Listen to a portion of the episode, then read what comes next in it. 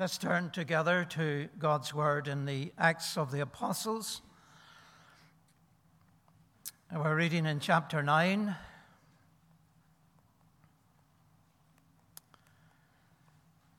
Uh, folks in Brookside will be familiar with this chapter as we have been dabbling into it over the last uh, wee while. Acts chapter 9.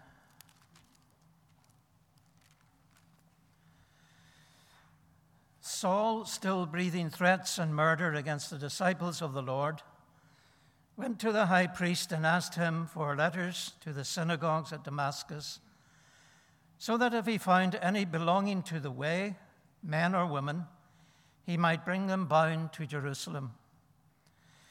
Now, as he journeyed, he approached Damascus, and suddenly a light from heaven flashed about him, and he fell to the ground and heard a voice saying to him, Saul, Saul, why do you persecute me?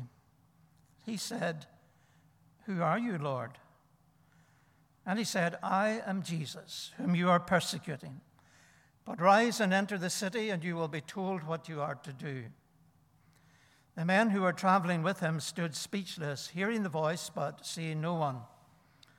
Saul arose from the ground, and when his eyes were opened, he could see nothing. So they led him by the hand and brought him into Damascus. And for three days he was without sight and neither ate nor drank. There was a disciple at Damascus named Ananias. The Lord said to him in a vision, Ananias. He said, Here I am, Lord. The Lord said to him, Rise and go to the street called Straight. Inquire in the house of Judas for a man of Tarsus named Saul, for behold, he is praying and he has seen a man named Ananias come in and lay his hands on him so that he might regain his sight. But Ananias answered, Lord, I have heard from many about this man, how much evil he has done to thy saints at Jerusalem. And here he has authority from the chief priests to bind all who call upon thy name. But the Lord said to him, Go, for he is a chosen instrument of mine to carry my name before the Gentiles and kings and the sons of Israel. For I will show him how much he must suffer for the sake of my name.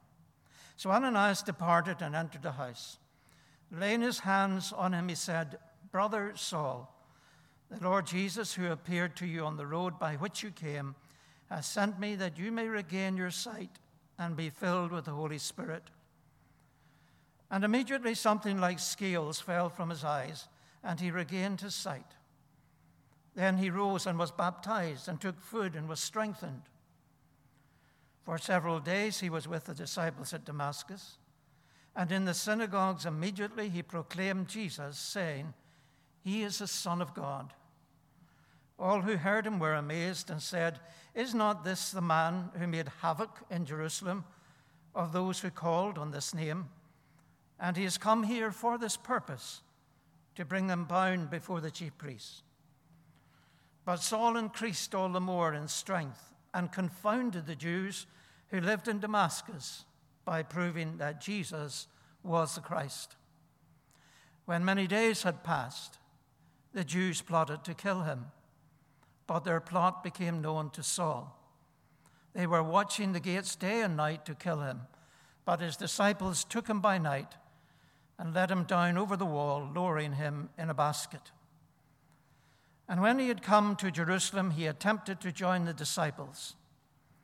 They were all afraid of him, for they did not believe that he was a disciple. But Barnabas took him and brought him to the apostles and declared to them how on the road he had seen the Lord who spoke to him, and how at Damascus he had preached boldly in the name of Jesus. So he went in and out amongst them at Jerusalem, preaching boldly in the name of the Lord. And he spoke and disputed against the Hellenists, but they were seeking to kill him. And when the brethren knew it, they brought him down to Caesarea and sent him off to Tarsus. So the church throughout all Judea and Galilee and Samaria had peace and was built up, and walking in the fear of the Lord and in the comfort of the Holy Spirit, it was multiplied.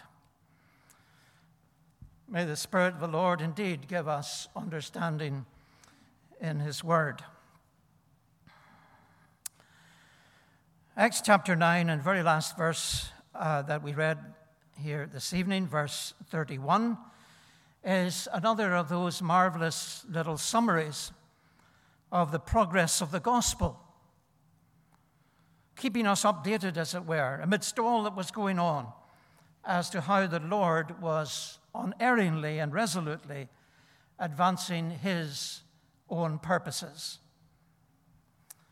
And his purpose, of course, was to build for himself a dwelling place, a temple. That Peter refers to as a temple built of living stones. Individuals like you and me, called to faith in Jesus Christ, built into a living temple for the living God and with Christ as the cornerstone. Paul was later to write to the Corinthians, and he said to them, Do you not know that you are God's temple and that God's Spirit dwells in you? God's temple is holy, and that temple you are. Now, the gospel had gone far beyond the walls of Jerusalem. Remember Jesus' commission? to the disciples to go and to preach the gospel in Jerusalem, in Judea, in Samaria, and to the uttermost parts of the earth. And where the gospel had gone, where the evangel had been preached, where Christ had been preached, the church had sprung up. The church had been brought to life through all Judea, Galilee, and Samaria, as it says in verse 31 here. Not a building or buildings of brick and mortar, of course, but that living temple for God. Communities of believers. No doubt there were more than one, were many perhaps. Communities of believers, groups of believers, but one church, one body of Christ. Now, what do we learn of this church? Just some things this evening that we can learn about this infant church in its early days. The church throughout all Judea, Galilee, and Samaria, we are told, had peace. The church had peace. It was enjoying a period of relative freedom from outside interference. Saul the Pharisee, we called him on other occasions Saul the Terminator, who had been wreaking havoc in the church, tracking down Christians, arresting them, throwing them into prison, pursuing some of them even to death. A man who was hell bent on obliterating testimony to Jesus Christ, to reducing the very name of Jesus to a footnote in history. But Saul the Terminator had himself been arrested. He had been apprehended by Jesus on the Damascus Road. And he had become very quickly Saul the testifier, the foremost enemy of the gospel, had become a great exponent of the gospel. In uh, verse 20 of this chapter, uh, we, are, we are told that he confessed uh, to those who were listening and he proclaimed that Jesus is the Son of God. Now, that's quite a claim. Uh, Jesus is the Son of God. In, verse 22, Saul increased all the more in strength and confounded the Jews who lived in Damascus by proving that Jesus was the Christ. There was no person better placed than Saul to preach those things and to make proof of those things concerning Jesus. And they said there was no one better because Saul was a Pharisee, he was steeped, saturated in the scriptures of the Old Testament. If anyone knew about the promises and the hopes of a Messiah to come, of a Christ to come, then Paul knew it. Paul was a man who was fitted for the job and he was proving that Jesus was the Son of God, that Jesus was the Messiah, and verse 28, that Jesus is Lord. And he was doing so with such enthusiasm and ability that he himself now had a price on his head. Verse 28 He went in uh, and out among them at Jerusalem, preaching boldly in the name of the Lord.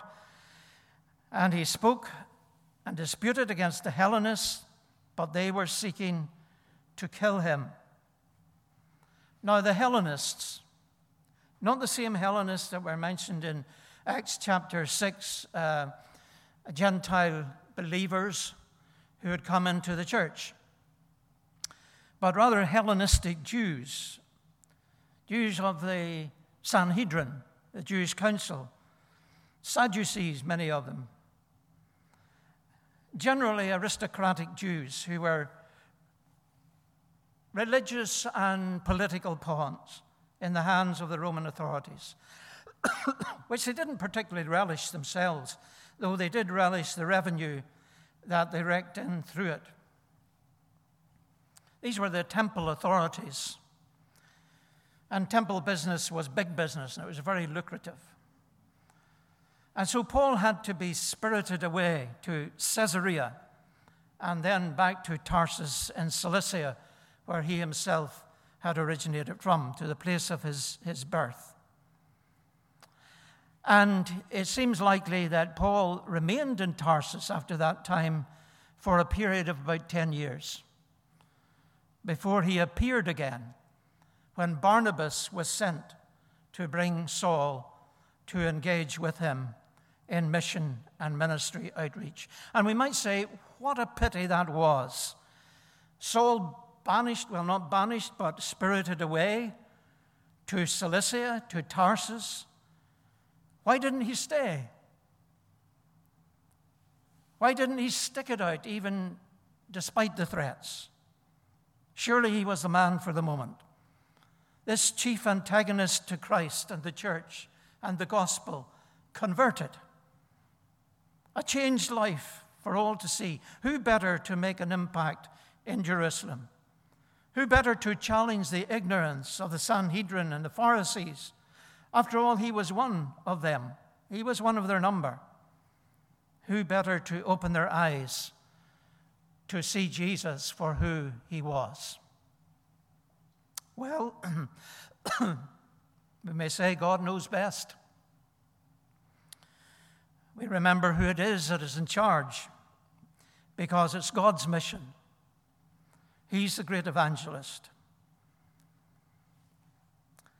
And he knows when persecution is advantageous to the gospel. As we saw another time, that through the um, through Paul's antagonism and so on, the church in Jerusalem was scattered. It was scattered into all arts and parts. And of course, that was advantageous to the gospel because the believers who were scattered took the gospel of Jesus Christ with them and shared it wherever they went. And so the church expanded and grew. Persecution was advantageous to the gospel's spread. But God also knows when peace is appropriate for the church and for the gospel. And so we are told that the church throughout all Judea, Galilee, and Samaria had peace and was built up and walking in the fear of the Lord and in the comfort of the Holy Spirit, it was multiplied. Verse 31. Persecution brought growth. Peace likewise brought growth. It was being multiplied.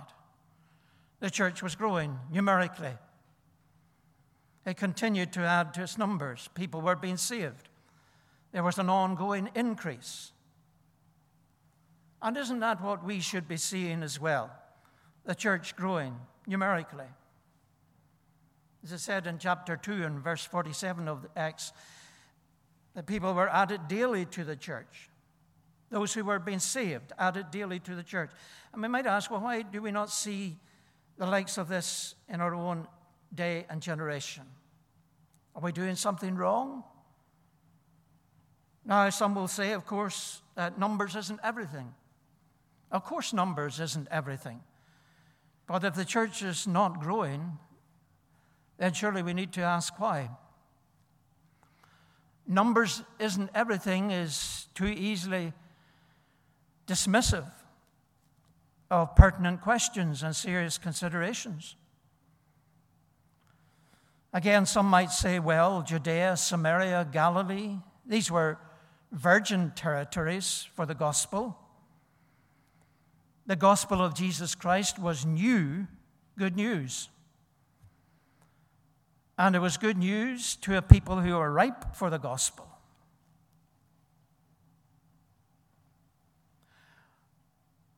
Now, Ulster has had the gospel for generations, it's nothing new. Ulster's been evangelized.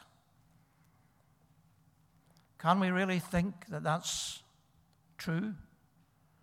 Can we really believe that anymore? Because if it's been evangelized, why are there so many Ulster men and women, young people, who haven't a notion what the gospel is? If it's been evangelized, why are so many ignorant of the gospel, and why are the pews in our meeting houses half empty? Why are Bibles lying open from week to week, lying unopened from week to week, whilst the television never seems to cool? Why are prayer meetings abandoned while the gyms and the bars and the clubs are teeming with people? And it's a sobering thing to remember that it only takes two generations to empty churches.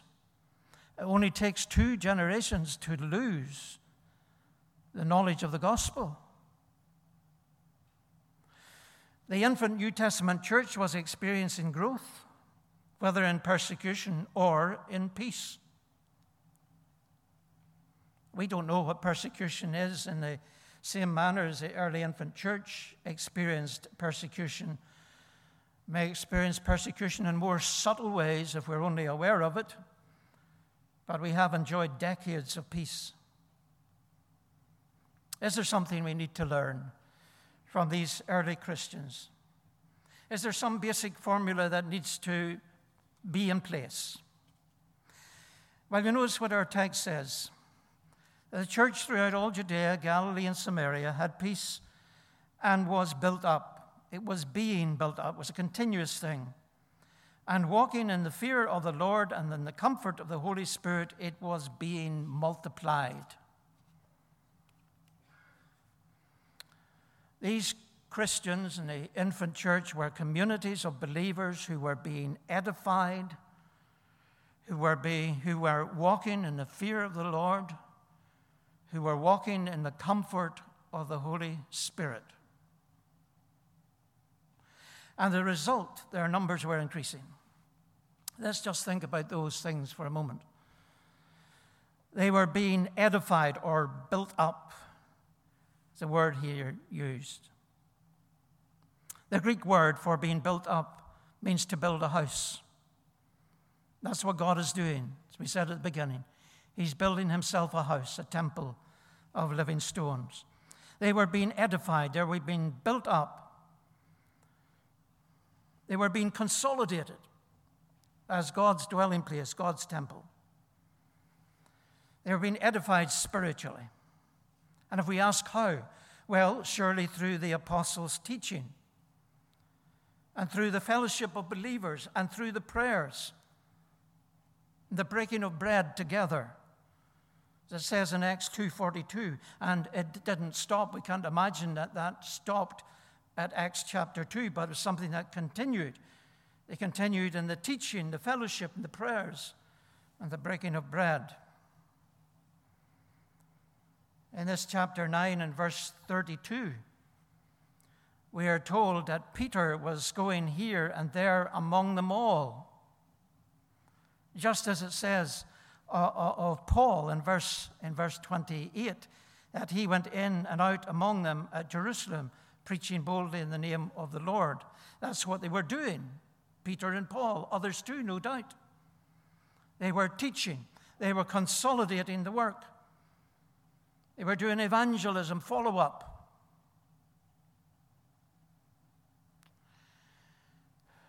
Surely there's nothing so wonderfully energizing or so powerfully potent for the advancement of the kingdom of God as a fellowship of praying believers who are saturated in the teaching of God's word.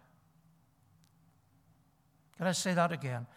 That there's nothing so energizing or potent for the advancement of the kingdom of God as a fellowship of praying believers who are saturated in the teaching of God's word. Absolute necessity of a praying church saturated in the word of God. That's what we need to get hold of. We need to be convinced of it in our minds and our hearts. The question is, are we? And then we need also to be committed to it in practice. And again, the question is, are we? Are we convinced of these things and are we committed to them, to the Word of God, to the fellowship of believers, to prayer? These two things, the conviction and the commitment, go hand in hand and are, are mutually, mutually confirming. Do we believe in the power of the Word of God? It's power unto salvation to everyone who believes. Do we believe in the power of prayer? Well, if we do, then we must surely commit to the pursuit and the practice of these things. And the more we commit to the practice of it, the more we will be convinced of the power of it. Maybe we give up and throw in the towel far too, too easily. Now, two things that follow are accompany the building up of the church or the edification of the believers. Two things that follow are these walking in the fear of the Lord and walking in the comfort of the Holy Spirit walking or living out our lives, that is, in the fear of the Lord. That is, thinking and speaking and doing. A life that is conditioned by the sense of the awesomeness of God. We're not talking about an abject fear here when we talk about the fear of the Lord in the sense of terror, but rather a sense of the awesome holiness of God that will lead us to worship. And we get that from being saturated in the Word and in prayer. Lives conditioned by the awesomeness of God, revealed in all His works, in His works of creation. The Bible encourages us to look around us at God's created order. To look into the heavens, to look about in this earth, to see the marvel of God's creative power and His works, His awesomeness revealed there in creation, also in His works of providence. The God who upholds this universe, we are told, by His word of power, and in His work of redemption through Jesus Christ. That pretty much sum, sums up the revelation of the glory of God creation, providence, redemption. And not just the awesomeness of these works of God in creation, providence, and redemption, but the awesomeness of the being of God Himself, who is the Creator, who is the provider and the sustainer of life, and who is the Redeemer of sinners. And what is it that particularly expresses the awesomeness of the being of God? Well, surely it's His holiness. He is the Holy One. He is light, and in Him there is no darkness at all. And He says to us, men and women, You shall be holy as I am holy. I suggest that that's what living in the fear of the Lord is the pursuit of holiness in our lives, to be holy as He is holy. What a standard that is to pursue holiness. And how do we do that? Well, we take our cue from Jesus himself, do we not? How does Jesus appear in the flesh? That is, as man. How does Jesus, the Son of God, appear in the scriptures as one like us, fashioned in every detail like us, yet without sin? How does he appear to us? Stuffy, joyless, out of touch, hypocritical, judgmental, some kind of holy Joe. Is that what it means to be holy? Well, not at all. To be holy is to be Christ like. To walk in the fear of the Lord is to be Christ like. Is there anything in Jesus, the man Jesus? Is there anything in him that is unattractive? When we consider his love, his compassion, his humility, his meekness, his strength, his truth, his light, his mercy, his grace. Those are the things that accompany edification. The fruit of the Spirit in our lives as we seek to pursue that holiness without which no man can see God. So, walking or living in the fear of the Lord. Secondly, walking in the comfort of the Holy Spirit. The Greek word, the original word in, in the scripture for comfort is paraklesai, And it can mean comfort, it can mean counsel. Jesus talked about the counselor who would come or the comforter that he would send. In John 14 and 16, Jesus says, I will pray the Father, and he will give you another parakleton, another comforter, a counselor, to be with you forever, even the Spirit of truth.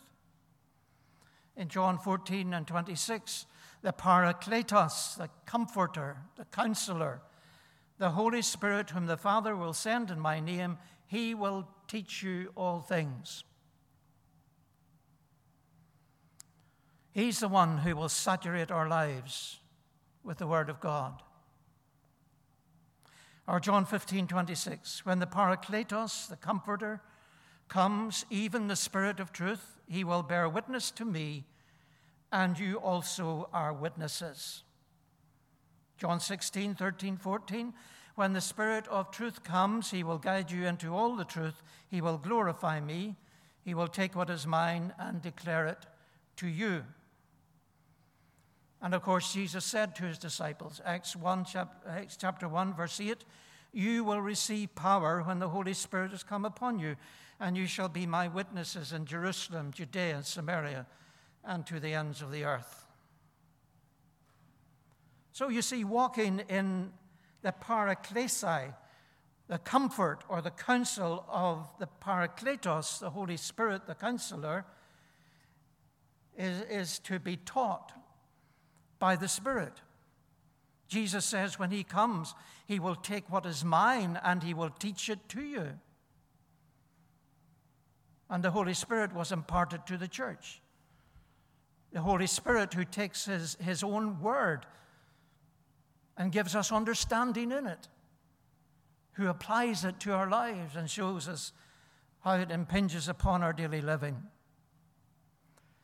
And being empowered by the Spirit to share this good news of the gospel, to preach and to witness to Christ by the Spirit.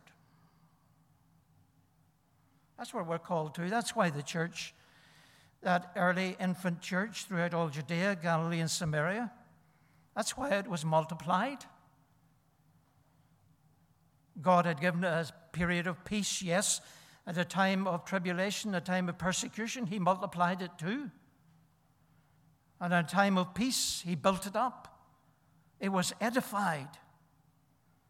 And they were walking in the fear of the Lord. They were, they were pursuing that holiness as God calls us to. And they were walking in the comfort and the counsel of the Holy Spirit, the Holy Spirit of Christ, teaching them and leading them into a, a greater and a deeper understanding of the Lord Himself and motivating them to share that good news with whoever they might meet. Now, we're not all called to preach in pulpits or on street corners. The expression of the life of the church, the expression of the life of Jesus within his church, takes many different forms. Paul was later to remind us of that in different times in his letters. in his letter to the Romans in chapter 12, he writes this Romans 12 and verse 4 onwards. For as in one body we have many members, talking about the physical body, and all the members do not have the same function. So we, though many, are one body in Christ, spiritual body, and individually members one of another, having gifts that differ according to the grace given to us. Let us use them. If prophecy in proportion to our faith, if service in our serving, he who teaches in his teaching, he who exhorts in his exhortation, he who contributes in liberality, he who gives aid with zeal, he who does acts of mercy with cheerfulness. Surely any of us can do acts of mercy with cheerfulness, exhort and contribute liberally, and give aid with zeal. These things are not beyond, beyond any of us. So the church's testimony, the church's testimony to Christ will be effective and effective to the gathering in of many souls to Him. And it begins and it continues in the fellowship of praying believers who are saturated in the Word of God, who are seeking to walk in the fear of the Lord and in the comfort and the counsel of the Holy Spirit. So let us give ourselves to prayer that these things might be characteristic of us, that this might be the very life of our church, that that might be the very life of each one of us individually, and that we may see great things in the days to come as God continues uh, to uh, continues to work out his grand and great purposes, that his kingdom be built, that his temple, that house of living stones, continues to be built to his glory and for his kingdom's sake. Amen. Let us join together in the word of prayer.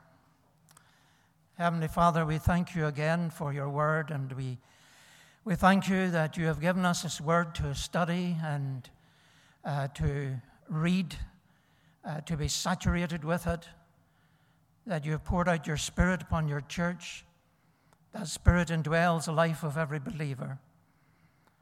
That you, Lord, might teach us from your word, that you might teach us more and more of Jesus who he is and what he has accomplished, of the glory and the wonder of his saving grace, that our hearts might more and more be captivated by the glory of it, that we can do nothing else but share it with those around us. In his name we pray. Amen.